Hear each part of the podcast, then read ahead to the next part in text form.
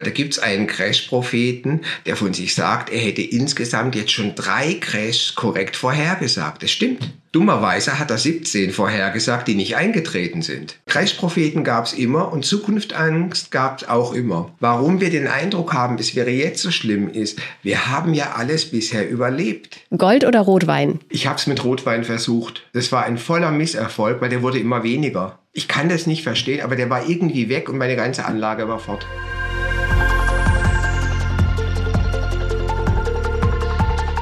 Hallo und herzlich willkommen. Ich bin Susanne von JustETF und heute geht es um das Thema Crash-Propheten. Darüber spreche ich mit meinem Gastprofessor Hartmut Walz. Er ist Finanzexperte und Verhaltensökonom und seit 1993 Professor für BWL an der Hochschule Ludwigshafen. Seinen Finanzblog hat er überschrieben mit Sei kein Leo, also sei kein leicht erreichbares Opfer. Und er schreibt Bücher wie Beraten statt Verraten und konstruktive Crash-Gedanken, was gerade neu aufgelegt wird. Ich glaube, man hört schon ganz gut heraus, seine Mission ist es, wie er selbst sagt, Deutschland zu einem besseren und ehrlicheren Ort für Privatanleger zu machen. Und das passt ja auch gut zu unserer Mission bei JustETF. Professor Walz, schön, dass Sie da sind. Ich freue mich auch, dass Sie mir die Gelegenheit geben. Ich denke, es ist eine gute Sache, wenn wir den Anlegerinnen und Anlegern dazu helfen, in diesen unruhigen Zeiten ein wenig ruhiger und besonnener anzulegen. Woher kommt denn unsere Lust, unsere Faszination für den Untergang? Das kommt aus unserer Vergangenheit.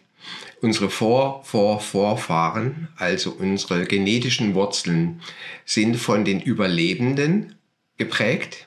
Ja, wer vom Säbelzahntiger gefressen wurde, der konnte seine Gene nicht weitergeben. Und historisch war das einfach so, dass die Menschen überlebt haben, die lebensgefährliche Risiken vermeiden konnten. Und das waren regelmäßig spektakuläre Risiken, also wilde Tiere, äh, böse Unwetter, schwere Stürme und so weiter. Und äh, das Spektakuläre hat daher den Menschen gelehrt, äh, die Aufmerksamkeit darauf zu lenken. Und in unserer heutigen Welt ist es einfach anders. Die wirklich schlimmen Risiken kommen häufig schleichend und sind nicht spektakulär. Aber die Ängstlichen haben überlebt und wir alle sind die Enkel, Enkel, Enkel, Enkelkinder von Ängstlichen. Und sind wir Deutschen speziell besonders ängstlich? Also man spricht ja auch von der German Angst. Hat das tatsächlich Hand und Fuß oder wird uns das nur nachgesagt? Ich kenne überhaupt keine Studie, also nichts Belastbares, die zeigt, dass dieses Phänomen German Angst Wirklichkeit ist. Es ist vielleicht ähm, gut herbeigeredet und ich kenne das Schlagwort German Angst mindestens seit 30 Jahren. Aber wenn Sie der Sache nachgehen, würde ich sagen, nein, da ist nicht viel dahinter. Sie waren ja schon mal bei uns im Podcast und zwar in Folge 3 im November 2020, ist schon ein bisschen her. Und da haben Sie gesagt, ich stehe den Anleihen eher äh, skeptischer gegenüber. Ich sehe mit großer Sorge ähm, schon so eine Anleiheblase. Jetzt war es im vergangenen Jahr ja tatsächlich so, dass Anleihen ziemlich schlecht performt haben. Also wer im vergangenen Jahr 100 Prozent in seinem Portfolio auf deutsche Staatsanleihen gesetzt hätte, die ja eigentlich so auch als relativ risikoarm gelten. Wer darauf gesetzt hat, der hätte im Schnitt 11,9 Prozent verloren. Sind Sie ein Crash-Prophet? Noch dazu einer, der Recht hat.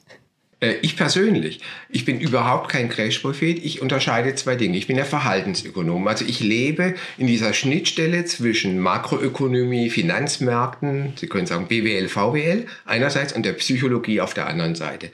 Und es gibt auf dieser fachlichen Seite gibt es einfach handwerkliche Regeln und die sind nicht so schwer, wie die Crash-Propheten, aber auch andere angebliche Berater uns immer glauben machen wollen. Die wollen uns nur das Gefühl geben, ah ja, ich bin zu dumm, ich krieg das nicht hin als Otto Normalverbraucher, ich bin äh, im medizinischen, im technischen, ich bin dort gut und das andere ist viel zu schwierig für mich. Und das ist nicht der Fall. Und das zweite ist dann die Psychologie. Die letzte Frage von Ihnen äh, bezieht sich äh, auf das Handwerkliche. Ja? Und das, was passiert ist im letzten Jahr, ist zwar jetzt viele Jahre nicht passiert, weil wir hatten 20 Jahre lang eher eine Zinssenkungstendenz, sogar etwas mehr als 20 Jahre. Also auch schon vor Einführung des Euros hatten wir eine Zinssenkungstendenz. Und wir haben halt nur wenige äh, Situationen in der Geschichte, in der wir so einen steilen Zinsanstieg haben. Aber dieses typische einfache Portfolio aus Aktien und Anleihen leidet natürlich bei Situationen, wo ganz starker Zinsanstieg ist, weil rein rechnerisch die Kurse runtergehen von den Anleihen und für die Aktien ist dieser scharfe Zinsanstieg auch nicht gut. Wenn ich vor Jahren schon davor gewarnt habe, dann war das keine Prognose, sondern ich habe nur gesagt, wenn Zinsen bei oder unter Null liegen, ist die Gefahr, dass sie auf minus 10 fallen, jetzt nicht so groß wie die Gefahr, dass sie auch nur zwei, drei Prozentpunkte steigen. Und der Rest ist Rechnerei. Also je länger die Laufzeit der Anleihe, desto größer ist der Kursverlust. Und deswegen habe ich gesagt, Normalverbraucher, äh, die jetzt nicht, äh, also Bürgerinnen und Bürger, die jetzt nicht Millionen in festverzinslichen anlegen, die sollen bitte auf die Konten gehen, weil sie auf den Konten, solange sie den Einlageschutz haben, Einlegerschutz haben, den Gesetz gesetzlichen äh, keine Kursverluste haben. Und wer in Anleihen geht, soll in Anleihen gehen mit einer sehr, sehr niedrigen Restlaufzeit. Die Fachleute sagen Duration. Es ist ja natürlich total legitim und wichtig, seriöse Experten und Kritiker zu haben, die auf Risiken hinweisen.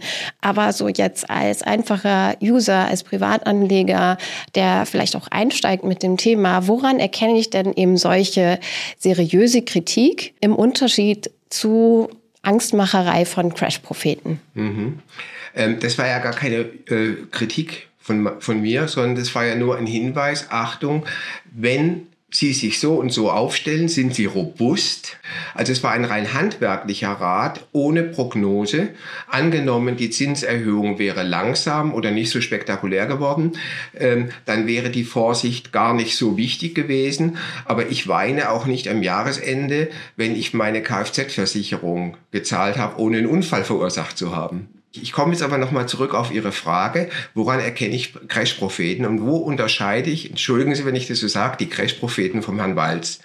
Der Herr Walz kriegt sein Geld vom Steuerzahler. Ich bin Professor, ja, ich verdiene mit den Büchern, kann man wirklich sagen, nichts. Es ist lächerlich, es deckt nicht einmal die Kosten. Ja, und ich versuche die Leute aufzuklären, ohne dass ich ihnen danach eigene Walzfonds, äh, Crash-Sicherungsfonds, irgendwelche Zertifikate, Produkte äh, verkaufe. Und ich kann Ihnen versprechen, das wird sich auch, solange ich lebe, nicht mehr ändern. Ja? So, Sie erkennen den Crash-Propheten ganz einfach daran, dass er Ihnen zuerst Schmerzen vermittelt und dann das Schmerzmittel verkauft. Jetzt klingt das eigentlich nach einer relativ einfachen Anleitung, sage ich jetzt mal. Und das kann man ja eigentlich auch gut erkennen. Und wenn man ehrlich ist, ist das auch was, was man natürlich auch immer wieder findet, ähm, worüber immer wieder gesprochen und wovor immer wieder gewarnt wird. Woran liegt es trotzdem, dass da viele Menschen drauf reinfallen? Ich denke, es liegt an unserer Bequemlichkeit und dass wir natürlich von bestimmten Informationen, ohne dass wir die erbeten haben, jetzt überwältigt werden, während ich die anderen Informationen suchen müsste. Also meine Empfehlung an unsere Zuschauer ist ganz einfach, prüfen Sie die Quellen, aus denen Sie trinken. Ich gucke dann eben, wer hat ein wirklich seriöses Fachbuch äh, geschrieben. Und wenn der gleiche dann Geschäftsführer ist äh, von einem Goldhändler, ich nenne keinen Namen, dann sehe ich sofort, das ist das Interesse, der wird mir letztendlich Gold verkaufen wollen. Also ich muss einfach die Qualität der Quellen überprüfen und da dürfen wir nicht bequem sein. Also ich würde sagen, keiner unserer Zuschauerinnen und Zuschauer ist naiv, aber wir sind manchmal bequem und lassen uns von sowas dann leiten, ohne es überprüft zu haben. Ich würde Ihnen ein paar Fragen stellen. Ähm, das sind entweder oder Fragen und ich würde Sie bitten, wenn das für Sie möglich ist, äh, sich für eins von meinen zu entscheiden. Gold oder Rotwein? Auf alle Fälle Gold, ganz eindeutig. Ich habe es mit Rotwein versucht. Das war ein voller Misserfolg, weil der wurde immer weniger. Ich kann das nicht verstehen, aber der war irgendwie weg und meine ganze Anlage war fort. Nee, auch im Ernst, ganz klar Gold. Kann ich auch durchaus nachvollziehen. Ist vielleicht bei Whisky und ähnlichen Anlageklassen auch etwas problematisch, dass die einfach eher Verbrauchsgüter sind. Je nach Geschmack, ja. Mhm. Thesaurierend oder ausschüttend? Solange ich einen Sparerfreibetrag habe, der nicht voll genutzt ist, unbedingt ausschüttend. Also meine ganzen Studierenden, die fangen auf meinen Rat hin mit ausschüttend an. So, und wenn sie dann äh, den Sparerfreibetrag ähm, ausgenutzt haben. Dann wird es etwas komplizierter im Rat. Ich würde sagen, junge Menschen, Menschen, die noch so voll im Erwerbsleben stehen und Vermögen aufbauen wollen, da kann thesaurierend sinnvoll sein, wobei der steuerliche Effekt nicht so groß ist, wie die Leute es immer denken. Vor allem, wenn die äh, Zinsen steigen und irgendwie so eine Vorabpauschale äh, zurückkehren sollte, die am Augenblick ausgesetzt ist. Älteren Menschen empfehle ich häufig, Mensch, äh, legen Sie doch ausschüttend an, weil es ist schön für die Psyche. Die Ausschüttungen steigen im Schnitt, sie schwanken ein bisschen, aber sie schwanken viel schwächer, äh, als die Kurse schwanken. Und es ist psychologisch auch wieder schön, weil ich, ich krieg immer Früchte und ich kann ja, Äpfel von meinem Baum verzehren und habe nicht das Gefühl, ich habe einen Ast abgeschnitten. Also ich, ich habe mein Depot angegriffen. Okay, zurück zum Thema Entweder-Oder-Fragen und schnelle Antwort. Oh, okay, schnelle Antwort. Neobroker oder klassische Bank? Da kann ich kein Entweder oder Oder sagen. Ich sehe nur bei den Neobrokern die Gefahr der Verführung, also durch, durch das, den ganzen Auftritt, äh, Handynutzung und so weiter. Ich sehe, dass die jungen Leute mit Neobrokern zu Zockern angeleitet werden. Geht vielleicht auch in die Richtung investieren per App oder Webseite? Ganz klar per Webseite. Und zwar unabhängig vom Alter. Ja, also ich habe vielleicht dicke Finger, aber unabhängig davon, ich empfehle sogar zwei Bildschirme und wenn ich investiere, habe ich im zweiten Bildschirm äh, dann noch Marktdaten und es ist viel mehr Gelassenheit und es passieren viel weniger Fehler. Wenn Sie schreiben, lieber Buch oder Blogpost? Da gibt es kein Entweder oder beides gerne. Sie haben ja sehr, sehr viel Erfahrung, aber ist es Ihnen auch schon mal passiert, dass Sie auf so eine Warnung von einem Crash-Propheten vielleicht nicht reingefallen sind, aber dass es Sie vielleicht zumindest im ersten Moment aus der Ruhe gebracht hat? Äh, das auf alle Fälle. Also zuerst äh, möchte ich sagen, also ich habe alle Dummheiten gemacht, die man machen kann als junger Mensch. Und da hat mich mein Studium und auch meine Promotion nicht geschützt, sondern erst, äh, als ich dann wirklich über viele Jahre mich diesen Verbraucherschutzthemen gewidmet habe und mehr in die Psychologie eingestiegen bin. Also so ein normales BWL, VWL äh, Diplom äh, lässt sie immer noch sehr schnell ein leicht erreichbares Opfer sein. Also ich habe jeden Unsinn, ich habe jeden Fehler gemacht, ähm, aber dann korrigiert schrittweise. Können Sie uns von einem erzählen? Ah ja, ich habe zum Beispiel kapitalbildende Lebensversicherung abgeschlossen.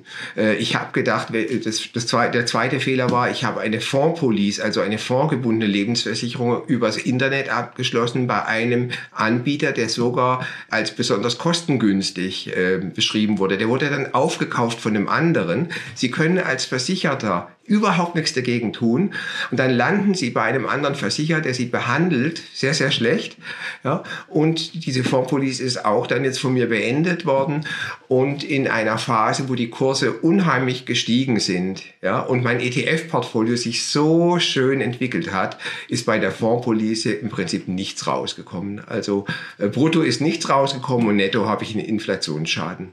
Was Sie vorhin so erwähnt haben und jetzt auch gesagt haben, so Ihr Studium und alles, das hat nichts genutzt. Kann es auch sein, dass es so ist, dass man vielleicht sogar, wenn man der Meinung ist, man kennt sich aus, da sogar eher noch leichtsinnig ist, eben weil man denkt, ja, ich weiß das ja alles, mir braucht man nichts zu erzählen und dann eben erst recht leichter auf sowas hereinfällt, weil man nicht vorsichtig ist. Das ist so. Das ist das gefährliche Halbwissen. Im Englischen gibt es da so einen schönen Spruch im Volksmund. A little knowledge is a dangerous thing. Und das ist auch die Plausibilitätsfalle und dicht an dem Narrativen, über die wir schon gesprochen haben. Und das wird leider in der Beratung und durch die Crash-Propheten auch häufig gemacht. Also der Bösartige, der Eigennützige gibt ihnen ein bisschen Wissen und sie denken, boah, klar, das ist ja plausibel, ich habe es verstanden, das mache ich jetzt. So, aber den Rest der Information unterschlägt er ihnen. Ja? Also ich sage ihnen, Mensch, mit dieser Fondspolice, dann nehmen Sie am Ertrag der Kapitalmärkte teil. Ja? Und Sie sind letztendlich in äh, Aktien investiert. Aber sie sind nicht in ETFs investiert, sondern in teuren aktiven Fonds mit hohen Arche, mit hohen laufenden Kosten. Und außerdem kostet allein der Versicherungsmantel sie anderthalb bis zwei Prozent pro Jahr. Ja, je mehr ich weiß, umso besser weiß ich, was ich nicht weiß. Genau. Und desto realistischer ist meine Selbsteinschätzung, was ich kann und was ich nicht kann. Wir haben jetzt viel so über diese Problematiken gesprochen und über die Narrative. Was mache ich denn jetzt? Also gegen die Crash-Propheten wehre ich mich vor allem auf der psychologischen Ebene. Ich würde mal mein Lieblingsmantra äh, mit unseren Zuschauern teilen wollen. Äh, das Walzmantra ist, es ist langfristig gefährlicher, nicht investiert zu sein, als investiert zu sein. So, wenn ich mir das klar mache, das, was mir entgeht, wenn ich an der Seitenlinie stehe, während intelligente Mitmenschen die Tore schießen. Und ich stehe mal an der Seitenlinie und denke, ach, irgendwann mal, in zehn Jahren, wenn es ganz billig ist, dann steige ich ein. Das war die psychologische Seite. Ja. Und die handwerkliche? Da gibt's ganz, ganz einfache handwerkliche Regeln, die wir wissen können und die jeder sich in kürzester Zeit äh, anlernen kann. Ich sage nur mal streuen, streuen, streuen. Ja, ein Nobelpreisträger hat das schon vor Jahrzehnten gesagt, Diversification is the only free lunch. Und das beschreibe ich ja auch in diesem Buch, konstruktive Crash-Gedanken. Ich möchte nur so die Leitgedanken mal bringen. Das erste ist, sich selber zu testen, was an Schwankungen halte ich aus. Da wären wir aber nochmal bei der Psychologie. Und beim Streuen ist es ganz einfach auf drei Ebenen. Sie streuen zuerst mal zwischen Geldvermögen und Sachvermögen, also streuen Sie zwischen Inflationsrisiken und rein theoretisch Deflationsrisiken oder auch Kursrisiken. Oberster Ebene. Zweite Ebene, Sie streuen zwischen verschiedenen Anlageklassen. Auch wenn ich Aktien liebe, auch wenn ich weiß statistisch seit vielen, vielen Jahrzehnten, dass Aktien die rentabelste Anlageklasse ist von allen, ja, über lange Zeit, würde ich nicht alles auf Aktien setzen, sondern je nach Risikoaversion eben andere Anlageklassen, zum Beispiel das Festgeldkonto oder die kurzlaufenden Anleihen dazu nehmen, Goldanteil von fünf bis zehn Prozent, ja. Kein Rotwein. Und Rotwein nicht. So, aber Streuung über die Anlageklassen, auch wenn Sie eine Immobilie haben, selbst wenn Sie die ein, äh, eigengenutzt haben, Sie sparen eine immer höher werdende Miete, die Sie nicht zahlen, ja, auch das wäre eine Anlageklasse. So, und die dritte Ebene, in manchen Anlageklassen können Sie hervorragend nochmal unterdiversifizieren. Also ich kaufe nicht eine Aktie, sondern ich kaufe ein Weltportfolio oder annähernd Weltportfolio und dann bin ich innerhalb der Anlageklasse, das wäre die dritte Ebene, auch nochmal gestreut. Und da kann ich Ihnen sagen, wenn Sie das gemacht haben, sind Sie eigentlich Crash-Propheten sicher. Sie sind ziemlich immun, Sie sind ziemlich cool und Sie schlafen nachts gut. Was halten Sie von inflationsgeschützten Anleihen? Es ist ein hochinteressantes Produkt. Ich habe mich intensiv beschäftigt. Es ist ein tolles Instrument, es ist ein interessantes Instrument, aber nicht für den Privatanleger. Denn sie haben zwar diesen Inflationsschutz, der hat auch ähm, Ecken und Tücken. Es, das Produkt ist nicht so einfach, wie es aussieht. Ja, da gibt's Haken im Verborgenen, aber ich nenne nur das wichtigste Gegenargument, warum ich es dem Privatanleger nicht empfehlen kann. Wenn die Inflationsrate steigt, haben sie häufig parallel die Gegenwehr der Zentralbanken und, und zwar eine Zinssteigerung. Was ist jetzt passiert im letzten Jahr? Äh, natürlich zahlen die äh, einen höheren Zins wegen dem, der Inflationsindexierung, aber die haben enorme Kursverluste, ja, weil eben die Zinssteigerung an den Kursen nagt. Das ist reine Arithmetik. Das heißt, was würde übrig bleiben für den Normalverbraucher? Nur inflationsgeschützte Anleihen mit einer ganz, ganz kurzen Laufzeit. Und der Markt ist so groß nicht. Also im Ergebnis sage ich, tolles Instrument für Profis, für Institutionelle, die nämlich dann das Kursrisiko gegensichern. Aber das kann ich, glaube ich, Ihren Podcast-Zuschauerinnen und Zuschauern nicht zumuten. Also ich rate davon ab und ich sage ganz offen, ich habe keine im Portfolio. Ich würde gerne noch mal auf das Thema Psychologie zurückkommen, weil ich glaube, am Ende des Tages ist das wahrscheinlich das, was am meisten aus, ausmacht, wenn es darum geht, hereinfallen auf, auf Crash-Propheten und umgehen auch mit schlechten Nachrichten. Und davon hatten wir in den letzten Jahren ja doch relativ viel. Also was würden Sie raten, wie man eben mit solchen Situationen umgeht, wo viel von Krisen gesprochen wird, wo viel eben ähm, vielleicht auch falsche Informationen auf einen einprasselt, aber eben auch tatsächlich real eine krisenhaftere Situation da zu sein scheint? Im Fußball ist ein typischer Trainerspruch, das nächste Spiel ist immer das schwerste. Das letzte und das vorletzte, ja, das war ja gar nicht so schwer. In Wahrheit ist es so, wir haben nicht eine ganz außergewöhnlich krisenhafte Situation.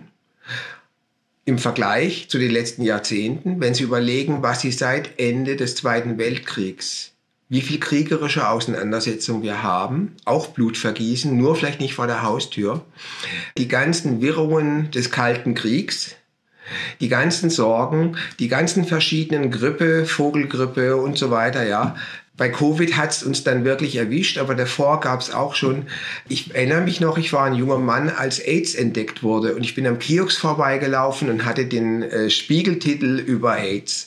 Und dann haben die hochgerechnet, dass innerhalb von zehn Jahren zehnmal Menschen AIDS haben werden, erkrankt sein werden, als es überhaupt der Weltbevölkerung möglich ist. Ja. Also Crashpropheten gab es immer und Zukunftangst gab es auch immer.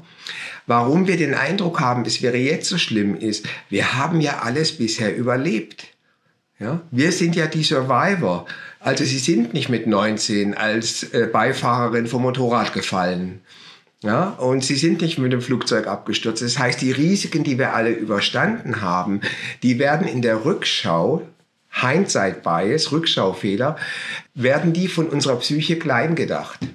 Ich gebe Ihnen auf der einen Seite recht, weil zum Beispiel Angela Merkel nennt man ja auch gerne Krisenkanzlerin, weil es da ja auch mehrere Krisen gegeben hat. Ganz am Anfang eben die Immobilienkrise in den USA, die dann als Finanzkrise und Eurokrise zu uns rübergeschwappt ist. Dann die Situation mit Syrien, wo es viele Geflüchtete gab, die nach Deutschland gekommen sind 2016, 17. Und dann eben die Corona-Krise. Aber zumindest für die Finanzmärkte waren die letzten zehn Jahre Jahre ja relativ entspannt. Deswegen kann ich zumindest in Bezug auf die Finanzmärkte schon nachvollziehen, dass man sagt, boah, das waren zehn ziemlich entspannte Jahre und jetzt ist es plötzlich alles anders. Ich würde mal sagen, das, äh, was sie die letzten zehn Jahre, ich würde sogar sagen noch mehr Jahre, da gab es auch ein paar Zacken ja, Corona-V und aber auch die Staatsschuldenkrise und so weiter, die Subprime-Krise. Aber was die in der Tendenz sehr gut wachsen ließ, war einfach das süße Gift sinkender Zinsen. Und das aber, wenn wir Zinsen von Null oder unter Null haben, dass die mal wieder steigen müssen, dass das so nicht weitergehen kann, dass wir nicht bei minus 10, minus 20 enden, hat eigentlich jeder, der ein bisschen drüber nachdenkt, vorhersehen können. Die Frage war nur, wann passiert es und wie schnell passiert es. So, und jetzt sind wir schon mal wieder auf einem Plateau, wo die Zentralbanken wieder Handlungsfähigkeit gewonnen haben. Das heißt, es gibt weitere Zinssteigerungsrisiken, aber es gibt sogar äh, die Chance eines Plateaus oder leicht sinkender Zinsen.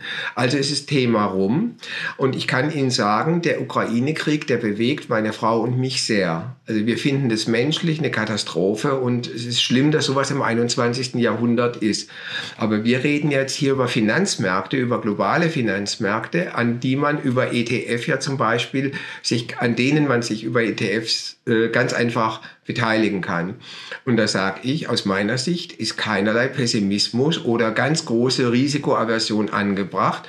Die Finanzmärkte haben die Situation schon lange verdaut. Und wenn wir ehrlich sind, die Finanzmärkte sind nicht eingebrochen wegen dem Ukraine-Krieg. Sie sind im Wesentlichen eingebrochen wegen der starken Zinserhöhung.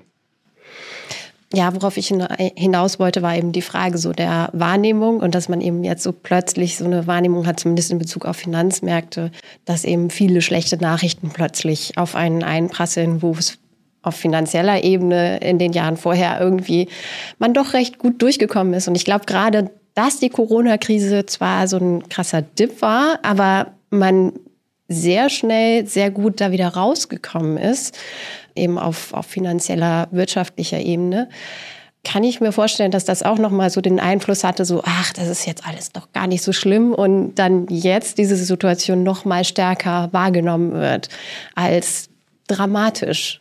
Wenn Sie sagen, das war doch alles nicht so schlimm, das können Sie nur deswegen so gut sagen, weil Sie es überstanden haben und weil Sie offenbar nicht in die Falle getappt sind. In den letzten drei Jahren, gerade in den, in den äh, ersten beiden Corona-Jahren, die Bücher der Crash-Propheten zu lesen.